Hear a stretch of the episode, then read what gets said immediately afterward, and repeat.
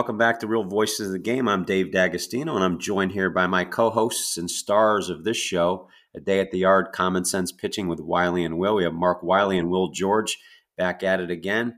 We had a guest today, had some issues with travel, and so we're going to push him off till next week. Uh, but uh, today's show, we're going to do a little riff here, and I wish you guys could hear the conversation that happens before and after the shows with these two because it is just as entertaining and just as insightful as the show itself. And before we get going, I know you guys are jumping with the hands already. Just want a message to our audience 19,000 plus subscribers. We challenge you guys to get to 20,000 by the end of the week. Download, listen, like, subscribe, rate, and review. If you do that, we can battle the analytics of the podcast world just like we do in baseball. We keep providing you with great content every week, like we do on this show, A Day at the Yard, Common Sense Pitching. Apple, Amazon, Spotify, Stitcher is our streaming devices. Hit me up on Facebook. I do one live question a day, or I do, and I get everybody else back privately. Instagram and Twitter, I'm also active on for the group. 72 countries, grassroots, the MLB front offices, just trying to build a better baseball IQ out there. And as our audience members, a couple of our members asked me to read this to our new listeners just to prep them. They want to join this group. They got to be prepared for this, prepared to embrace the uncomfortable truths about baseball and sometimes life as this program, like all of our shows, just has no time for the comforting lies out there. So, with that, we'll hit you right between the eyes. Mark and Will, welcome back to your show. Great to be back, guys. Uh, Mark, I, I, was just going to go first on sure Ricky Ricky Vaughn and Wild thing, uh, bringing back great memories before the show. Mark and I were talking about uh, the movie Major League. Mark was a pitching coach in Cleveland when the movie came out. I was a minor league pitching coach, and shared some memories of uh, my first time seeing the movie and uh, the passions that baseball bring us growing up and the relationships we have with our dad. And today's guest uh, that that was unable to make it, Ricky Horton, was actually in the movie. He was pitching on the TV as Kevin Costner was watching the game with his daughter. And uh, but we watched the movie on our bus going from Harrisburg to New Britain and got to the final scene and uh, they did the you know baseball Ray and I started to cry. And then when Kevin Costner came and spoke to his dad and said, Dad, do you want to have a catch? And I had lost my dad by that point. I was bawling like a baby and kind of embarrassed. But then I looked around the bus. There were 24 other people on the bus crying. So you felt okay that we yeah, all had the same passion. And I think Mark had the same experience. So. Yeah, the Field of Dreams. Uh, that was an unbelievable movie, but it, it um, uh, I remember I went and saw it. It was like a matinee showing, I think, or a day off with the club I was with in the big leagues when it came out. I think I was in the big leagues. Anyway, I was with a bunch of players who were in there, and I was sitting there, and tears were kind of coming down my eyes at the end of the movie, like Will said. And I'm going, oh man, what are these guys going to think? And I looked around, and they were all the same as in the movie right. theater, were doing the same thing. So it was uh, pretty impactful. I think Kevin Costner had a really good handle on baseball. He was a big baseball fan. That's why he made so many baseball movies. Yeah. But yeah, um, that, there there's some great. I love the speech that uh, oh. James Earl Jones made. Right.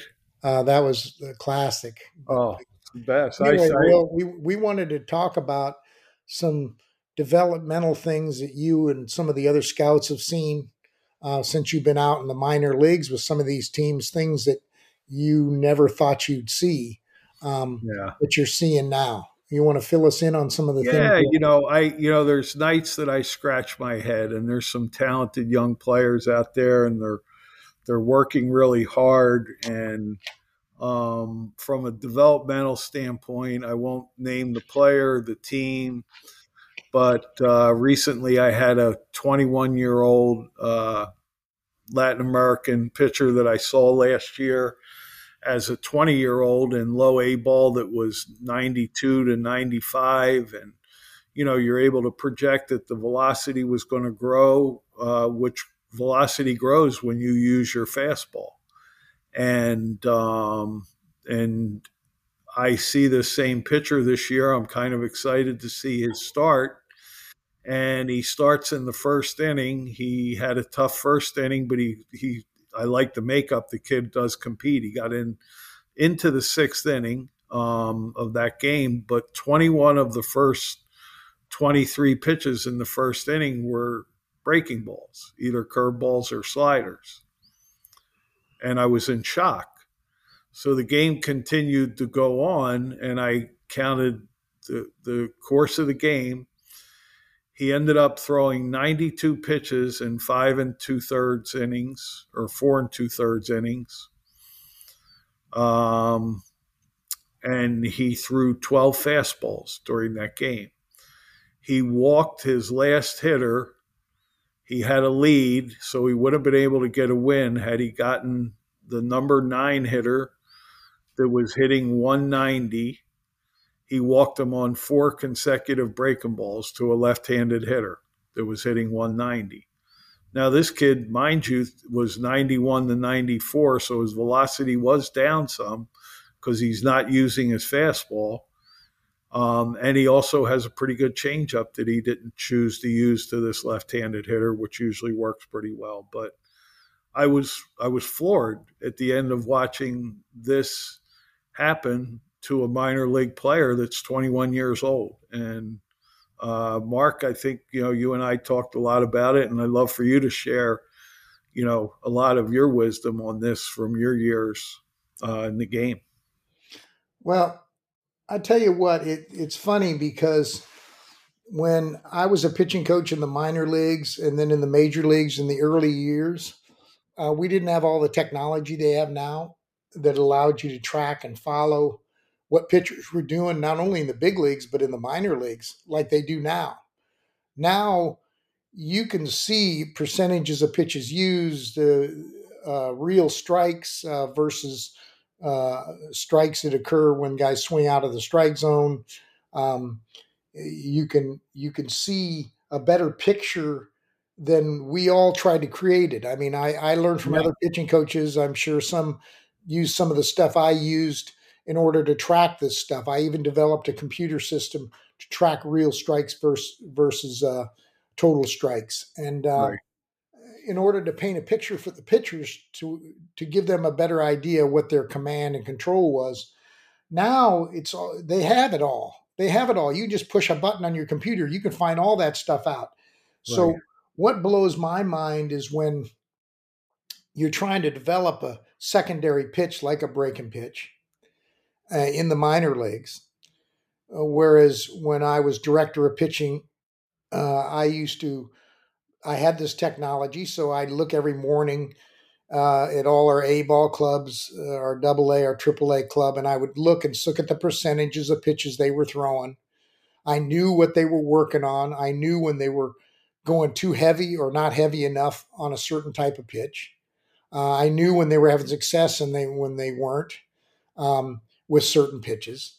Um, and I could see it firsthand, so I could communicate to the coordinators and to the pitching coaches that hey, we're not we're we're overusing that pitch, or we've got to find better opportunities to give him confidence in that pitch, um, or we're not using it enough. You know, you you're going to have to go to the catchers. You're going to have to work through the catchers, get them to call it, give them certain scenarios to call it in. That's how you develop pitches without just sticking it in there and cooking it you know and that's what's happening a lot of, from what i'm hearing from will and a lot of my friends that are scouting they see it in the minor leagues where the way I, my vision is this because i was in the hierarchy all the way down in today's world this is what i see. I see that maybe the major league club the kid's a prospect so the major league staff has a has a they watch him in spring training they make determinations along with the the uh, the the player development director that this guy needs a secondary pitch needs to improve. What secondary pitch would be best? Okay, we make that determination. What what pitch needs to be developed first as a secondary pitch?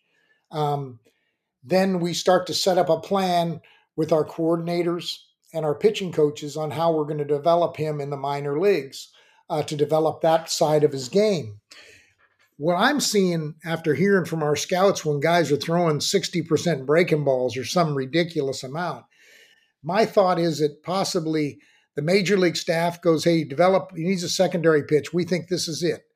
Okay, the player development director he signs off on it. He goes to the coordinator.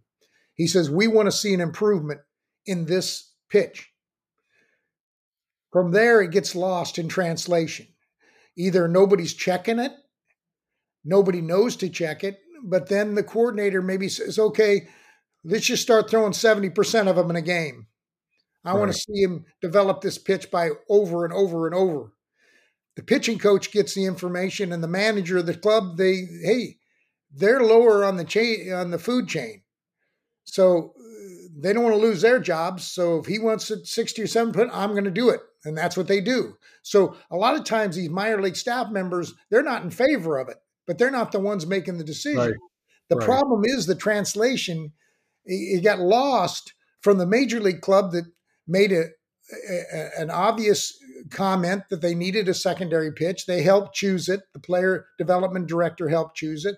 The coordinators helped choose it but nobody's following it all the way through the food chain to see it's getting overused. And that's not the way to develop it. No. That's just my opinion. I don't know how these these organizations work, but when I see stuff like that happening, uh, there's no argument over my 52 years in professional baseball that you can have to explain that to me. No, you can I, try, but I'm sorry, I may be a dinosaur, but I know what's right. No, I you know I told I texted Mark during the game. I said I just want to walk over the dugout and go, why? you know, uh, I and and as you just did your explanation, Mark, we lived in a world where we were developing the secondary pitch based upon field driven, not analytic number driven.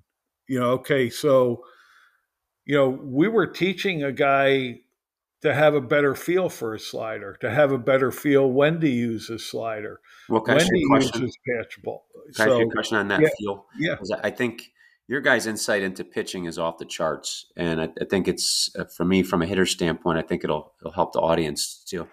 Too when, when you you guys always talk about balance, rhythm, timing, you talk about feel, and I understand that what that means from a hitter standpoint. But when you're working as a pitcher, what are some things that would happen out there while you're throwing a bullpen or even in a game?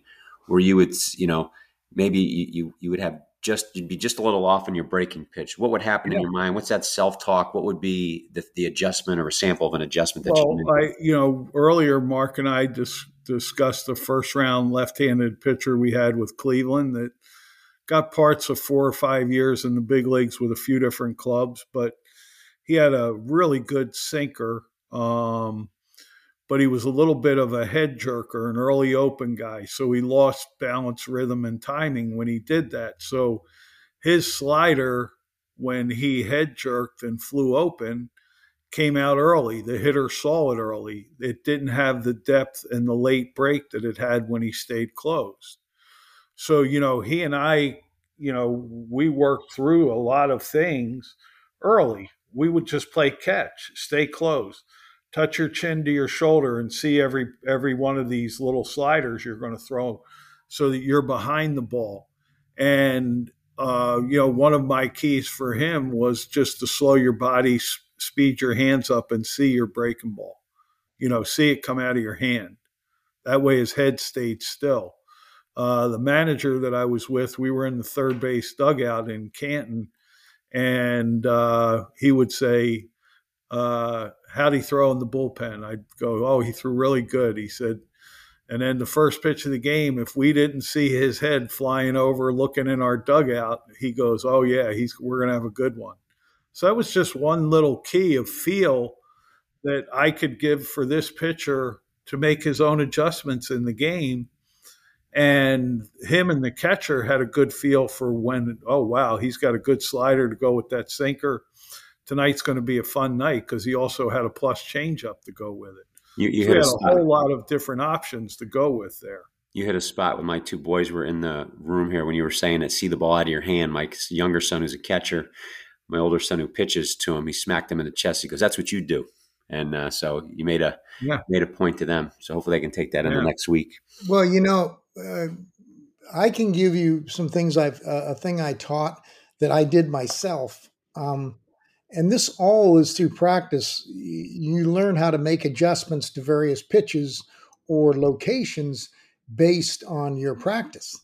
because you practice it so you know what adjustment you have to make. And so sometimes you have to consciously tell yourself, okay, this is what I got to do because this is how I practice it. I'll give you an example.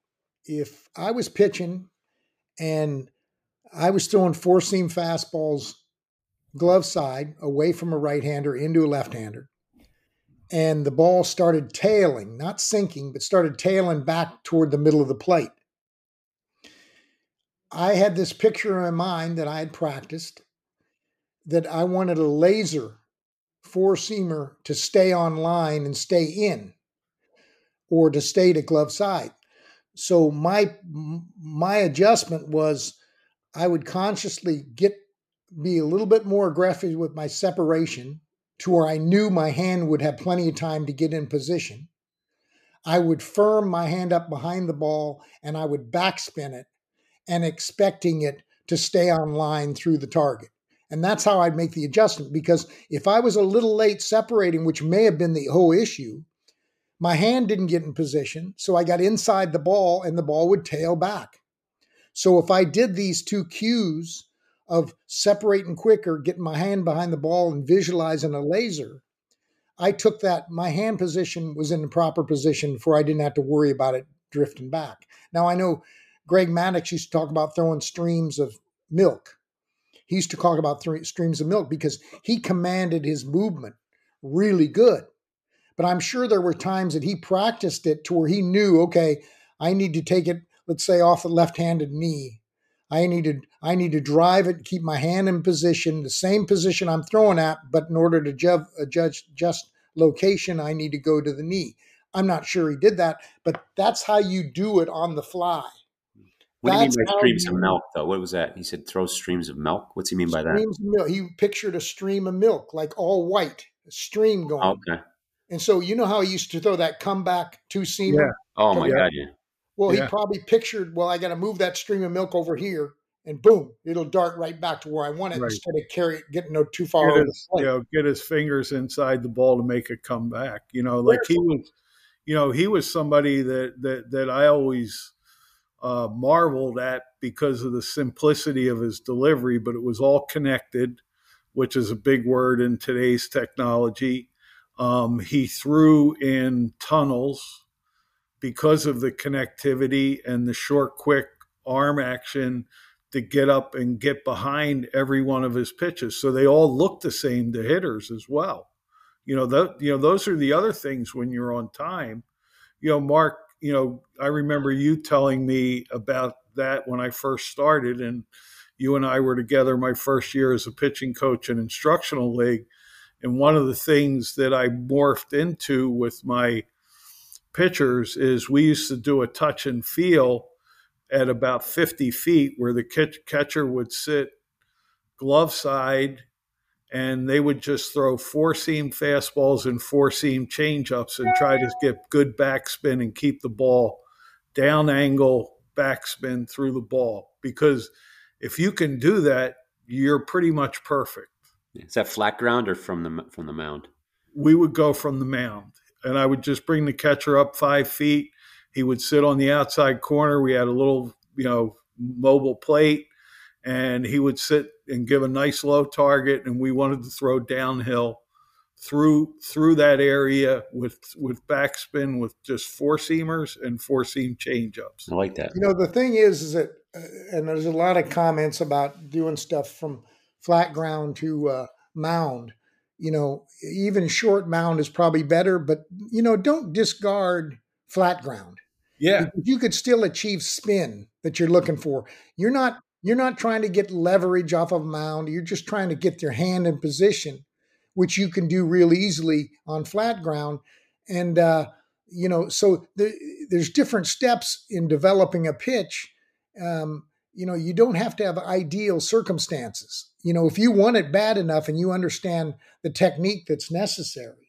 You know, the other thing is is that when you, you know, I made the comment on how I would give insights to pitchers on what I did.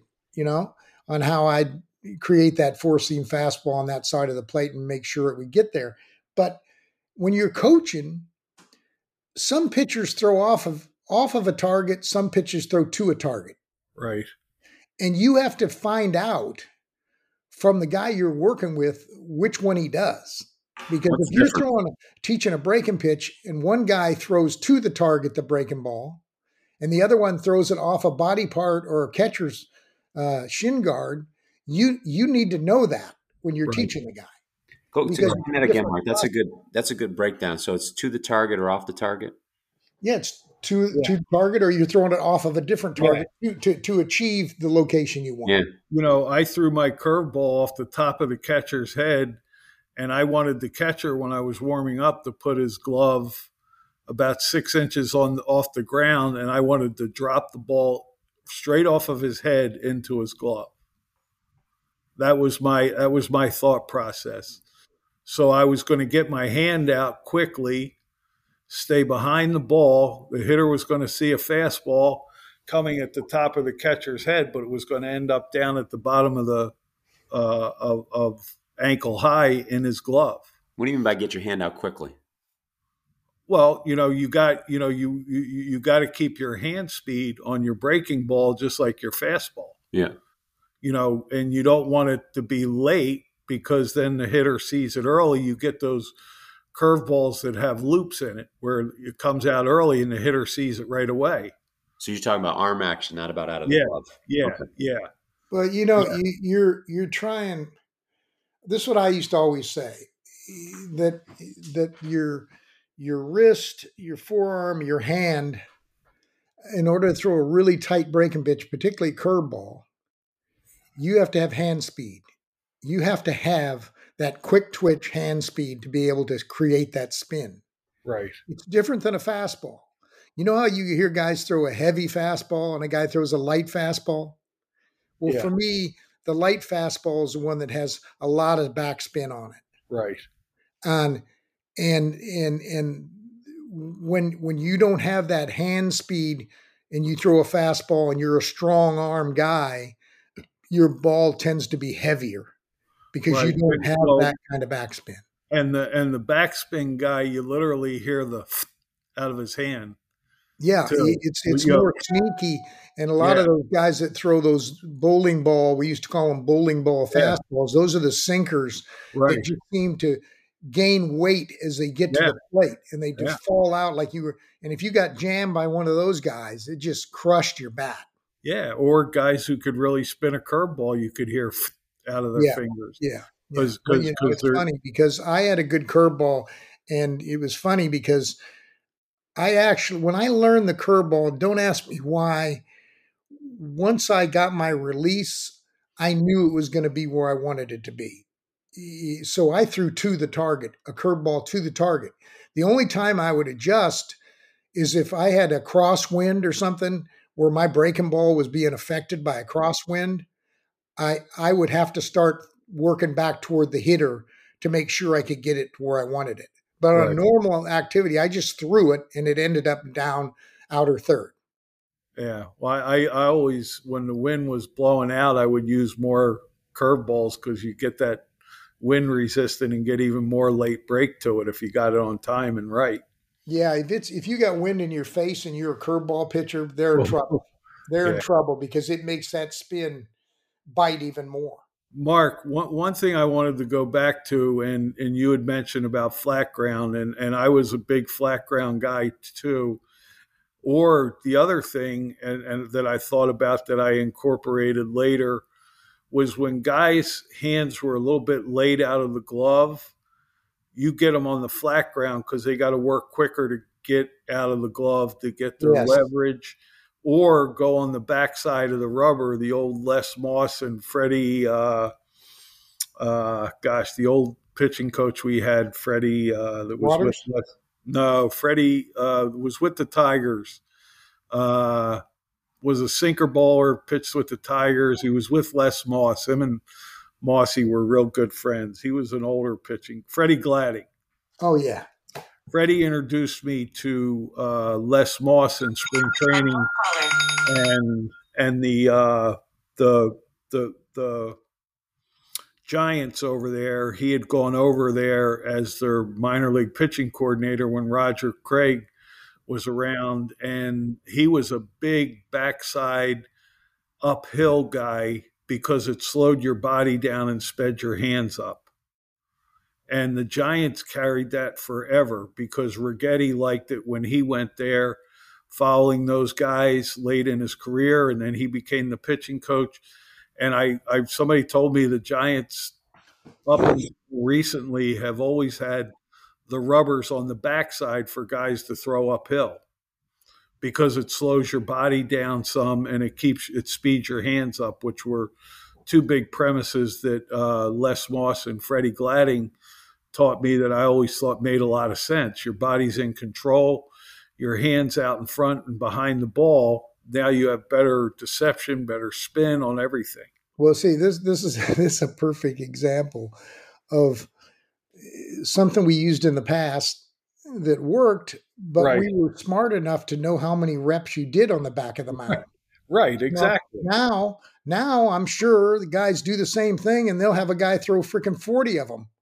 Right, on the back exactly. of the mound. You know, like because they have no concept of step by step development. Right. Exactly, exactly. You know, you you know you start on the backside you know your body's controlled you get your foot down you get your hands out through the ball your ball's coming out good you feel in control okay now we're going to get down the hill with it and it's all going to work we're going to be in a good rhythm so hey will do you remember instructional league back with the orioles when you and dom Chiti were like pitching coaches with me yeah and we started doing um, on our warm-up uh, you know, they do the calisthenics uh, yeah. stretches and stuff. Then we would do we would do balance drills. Yeah, karate kid finish, drill. and finish drills, kind of like the karate yeah. kid. We get yeah. everybody up in position with their hand behind them. They would follow through. They would run toward, you know, straight ahead to a couple steps, plant, get back up into a balanced position. We used to do all kinds of stuff like that. We used to develop pitches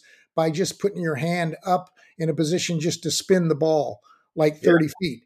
Um, we used to do all those things. Those were all developmental things. Plus, yeah. when you watch guys do that, you can actually help make determinations on what type of pitch they need to throw. Yeah, or some or guys, how... some guys don't have hand speed, right, or hand strength to throw a curveball. Right, they just don't have it. They don't have the concept. They don't know how to uh, release it. They have no feel at all, but right. they have feel for other stuff that gets real easier if you teach the guy a, a hand position on a proper slider. Well, or, you know, and, and and the other thing is you see who who has some athletic mobility too, and you know, uh, when you traded my ass over to the Tigers, I got uh, it was eighty one, and Billy Muffett was uh, the big league, or no, he was the roving pitching coach, I think, with the Tigers, and I forget, I think Roger Craig, but you know, you remember all the big league coaches used to rove around the minor leagues that year during the strike year.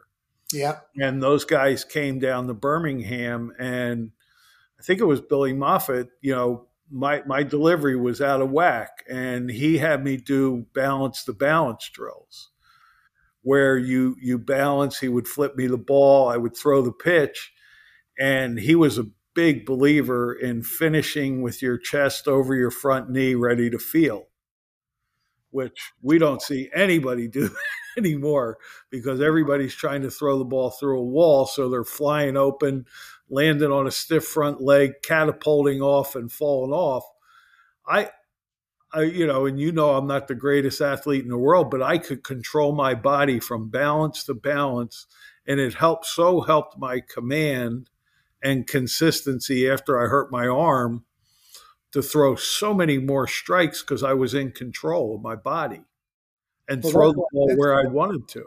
That's what arm injuries do to guys that have a clue. Yeah. When you hurt your arm, you get real much more particular on where your body position is prior right. to release than yeah. you ever did when you were when you never had an injury you didn't think about it no when no. you have an injury and you get pain in your shoulder your elbow and you're recovering from it you don't want that pain so you get yourself in the proper position to where you release you use all your body and your timing's better and you're more aware of stuff i always tell i used to tell my pitchers that got hurt I used to go, "You will be a better pitcher when you come back." And they go, "Why is that?" And I said, "Because you'll, you'll do very few poorly balanced pitches anymore."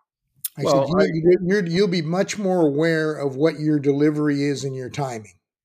You know, I struggled for those couple years prior to getting traded, but that little thing that he taught me when I did get an opportunity and I went back and pitched in for the Marlins independent league team and the Padres bought my contract. I was so much better a pitcher command wise and ability to land a breaking ball for a strike. Even though I was throwing 81, 82 miles per hour at the time, I could pitch and, and I could command and I could break bats at 81, 82, sort of like Jamie Moyer. It was all relevant. Like that's why I could relate. I think that helped me be a good pitching coach because I could help somebody that didn't have stuff and velocity as much as I could from prior to me being hurt to go, hey, you got really good stuff. Go get this guy with this, you know, and and and you know that's that's what you have to do individually. You know, you don't do this group think of, you know, every breaking ball has to have the same width, and every everybody has to throw the same mix of pitches to the same grouping of hitters that each individual you're you're trying to make be better the best that they can be. Well, you know, the, the thing is, and I often say this that a, pitcher needs to know what a good one feels like and it looks like, right? Right. Right. Um, and when I say looks like, it's you know we've talked about that before. Uh, you know, a good sinker, the pitcher doesn't really see it. Right. Uh, if you have too much side movement, it's not a good sinker. Right. And that's what I used to tell my major league pitchers that were sinker ballers. They go, boy, that had a lot of movement. I said, yeah, it was a horseshit one. Right, exactly. I said, because you're not supposed to see it. So once he learns when he's throwing, and he and if he has a question, he says to the catcher, "Is that ball sinking?" Right. He says, "Yeah, going straight down." That's you know, perfect. that's the only question. If you can't see it, but you know a good one I don't usually see, just ask the catcher. He'll tell you if it's proper. Well, you um, know, I mean, I, I write that so many times. You know, uh, has some life, but it's below average. It runs off the plate to his arm side. It's that that's not an effective pitch. It comes out of your hand early. The hitter sees it. Good hitters see it's going to be a ball and it's going to run off the plate. But the one that stays on the plate and goes straight down, you're done. The only thing you hit is the top of the ball. Well, you know, for me, and you know, you can talk velocity all you want, but let me tell you something. You ever play wiffle ball? Yeah. And you know how when that wind catches the wiffle ball at the last second and shoots yep. it like at 90 degree angle? Yeah. And you can't hit it? Right. Well, for me, you could throw 98. If it's straight, they're going to barrel you know, And if you don't command the 98, you're going to get unloaded on today's world. But yeah. you know what's always played since time began? Is the guys that had the latest movement. Right. Whether it's a breaking pitch, whether it's a two seam fastball, whatever it happens to be that's late. Right. Late movement, hitters can't adjust. They have no time to adjust. Well, that's why if you have a guy that has natural late movement, don't mess with him. Just kind of corral it. Think of the run that Zach Britton went on. Yep, perfect example. My gosh, he threw that he threw that that two seamer from a high angle leverage that that was knee high and ended up on the ground. And if it was even if it was a little bit high, it ended up at the bottom of your knees or shins. I mean, you could not lift him. I, you know, it was it, it was funny. That was my club, and Danny and I had kind of identified him because he had struggled as a starter. And Danny said to me, "Boy, in the bullpen." And this was before all the data, but you know, you know, because I was raving about his sinker, you know, but he his secondary pitches. But then once they put him in the bullpen, what a run he had for what five years there, where you know his his fastball almost. I remember my brother called me the first time he saw him on the local stations here in the Maryland area, and he said, "My gosh, his fastball looks like a a 96 mile per hour right-handed curveball." I yeah, mean, crazy. It was crazy. I mean, you know, I mean, it, it, went straight down. You know, I never really saw that when he was starting.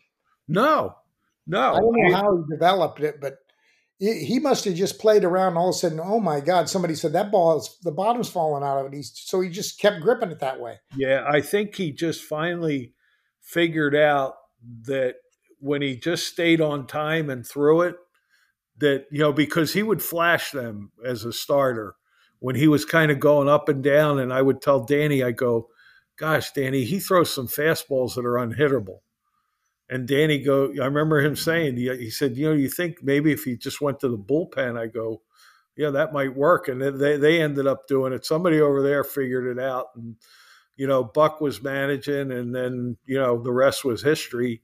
You know, he was smart enough to realize, hey, put down a one and, and go from there. Yeah. Well, there's an example of a guy that had an unbelievable pitch, but what was the ba- biggest element? It was late movement. Yeah, exactly. Um, and I had I had Kevin Appier, yeah, who had a breaking pitch that it was so tight and ran down the line of the fastball so well, right, and had a straight down break because he could get his fingers over the front of the ball and somehow stay behind it with the fingers over the front and pull it at the last second and the bottom would fall out of it. And many scouts, you know, used to tell me, boy, he's got a great split because it right. reacted like a split because it went straight down and was on the same plane as a fastball. And I said, yeah. it's a, I said, it's a, actually, if you really want to define it, it's really a hard curveball, a hard, short curveball. And they go, no right. way. And I go, yeah. Well, because it's so hard, you can call it a slider because it's harder than a curveball. But you it's know, short like that. But he has the unique hand speed and hand position to be able to get over to the front of the ball and hit it out front like he would a fastball and and I remember that uh, I've only had a couple guys that were the best at getting out of trouble with bases loaded and no outs. And he would have bases loaded and no outs, and I'd be sitting in the dugout and I would be comfortable. Whereas usually as a pitching coach, you're not too comfortable when you guys got no outs and bases loaded. But with him, he had this breaking pitch that broke so late, nobody could see it. So he'd strike out the side, he'd strike out the next three guys and they had no chance, even with bases loaded, because it looked just like a fastball. And again, that's a type of a movement late. Hitters can't adjust to late movement. Well, well, guys, you got almost 40 minutes here. You guys aren't out of breath now, are you? No, yeah, we can talk for hours. You know, I know. Uh, what do you want to leave the audience with today? What else we got? What else you guys want to hit well, on? I, I, I had to get a quick drink of water. Oh. I wanted to add to uh, Appier a couple things that uh, with the one need catcher, you might be afraid afraid of uh, all the pass balls that might occur now on somebody like Appier with that that late a movement too. But um, and uh, I remember Appier the year he signed. We were an instructional league, and Dan O'Dowd had me write up all the pitchers, and I absolutely loved him. I said, but now, from a delivery standpoint, Mark, you would never teach anybody Appier's delivery because there was arms and legs flying all over the place. And I still have the report that said, I love this guy, but he has no chance of staying healthy because there's going to be so much pressure on the arm. And I think I finally got it right like 14 years later when he finally went on the DL for the first time. So, um, you know, Mark Prior was predictive never to get hurt, and Appier was predicted to always be hurt. So uh, that lets us all know that we really can't play God on those things either. Yeah, it's uh, it's you know, baseball is the greatest sport, and like anything else, I think if you probably any any musical instrument played or or or any task done um, you can overthink it. Yeah, and that's right. And one thing you want to try to you want to make sure the things you're thinking of and the things you're doing make sense, yeah. and and they're not just for the sake of doing it. No, you know, you see something and you go, "Wow, it might not last long, but boy, it's it, when it's going to last, it's going to get a lot of people out." you know, and and and you know, why change what's natural and good, right? Uh, it, you know you know, you see so much cookie cut going on where everybody throws from the stretch or everybody throws with the little side one step, never take their hands over their head. Everybody's the same. Uh, yeah. a, a, bunch of clones. Uh, you know, love. I think. I think good coaches. I think co- good coaches help help players understand that their past doesn't define their future. Right. That's because right. players have a tendency to just get tied up in the past. Right. And I'm not going to get it good enough or I won't be good enough. But but you really have breakthroughs when you teach a guy something new that he can put in play that makes him better, then you've got him. You've right. got him and he's open for all kinds of stuff then. Yeah. That's right. I love it. That's a great message to end on with our audience. Well, you got any anything to add to that? No, no. Always enjoy, always enjoy our uh, talks. You guys don't need a guest. Keeps my keeps my head clear. I love it. You guys do not need a guest. In fact, well, I, I before you got on, Dave, I was going to do my Charlie Manuel impression and do him today, but go ahead. We just. Uh, oh, well, we'll end it with that. Go ahead. No, no, no, no. We're going to have him on soon. So. Okay, that'll make that'll deter him from coming on. yeah, I don't want to. Uh, I don't want to do my Charlie Manuel until the folks get to hear him. He's great, though. No, I'm, I'm looking forward to that. Well, I love this today. I, I, I, we can do this. I love doing this every so often. If you guys are up to it, just riffing no, out. I'd love to do it. So I've got a lot of notes I want to get to. The heck, to, yeah. the heck, the heck with the guests. Now that you got that new app, what's it called? In depth. It's called uh, Imprint. It's called. Let me look at it here. In imprint, right? Imprint. Imprint. Imprint. Where you're getting all these blurbs from books. Now you're going to be littered with quotes. More and more yep. quotes. I I'll love it. All kinds of stuff. So I'm hoping this show pushes us over to, to 20,000. We're pushing for the end of the week. Just want to thank our subscribers. Download, listen, like, subscribe, rate, and review. We can battle those podcast world analytics like we do in baseball. Keep giving you great content like Mark and Will did here today. Hit us up Apple, Amazon, Spotify, Stitcher, Facebook, Instagram, and Twitter. We can keep providing you uh, with social media content as well. I get back to one guest live every day.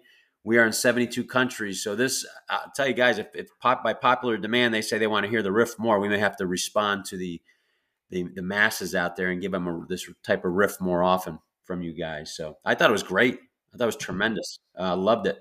Um, just a, just a reminder, our audience members asked me to remind all of the, uh, the new listeners, just prepare to embrace uncomfortable truths about baseball as this program, like all others on a network, just has no time for the comforting lies out there. And we hit you right between the eyes. I think you guys did that today, but uh, just tremendous content. I mean, I took notes. I was silent for about 20 minutes straight because I was writing stuff down.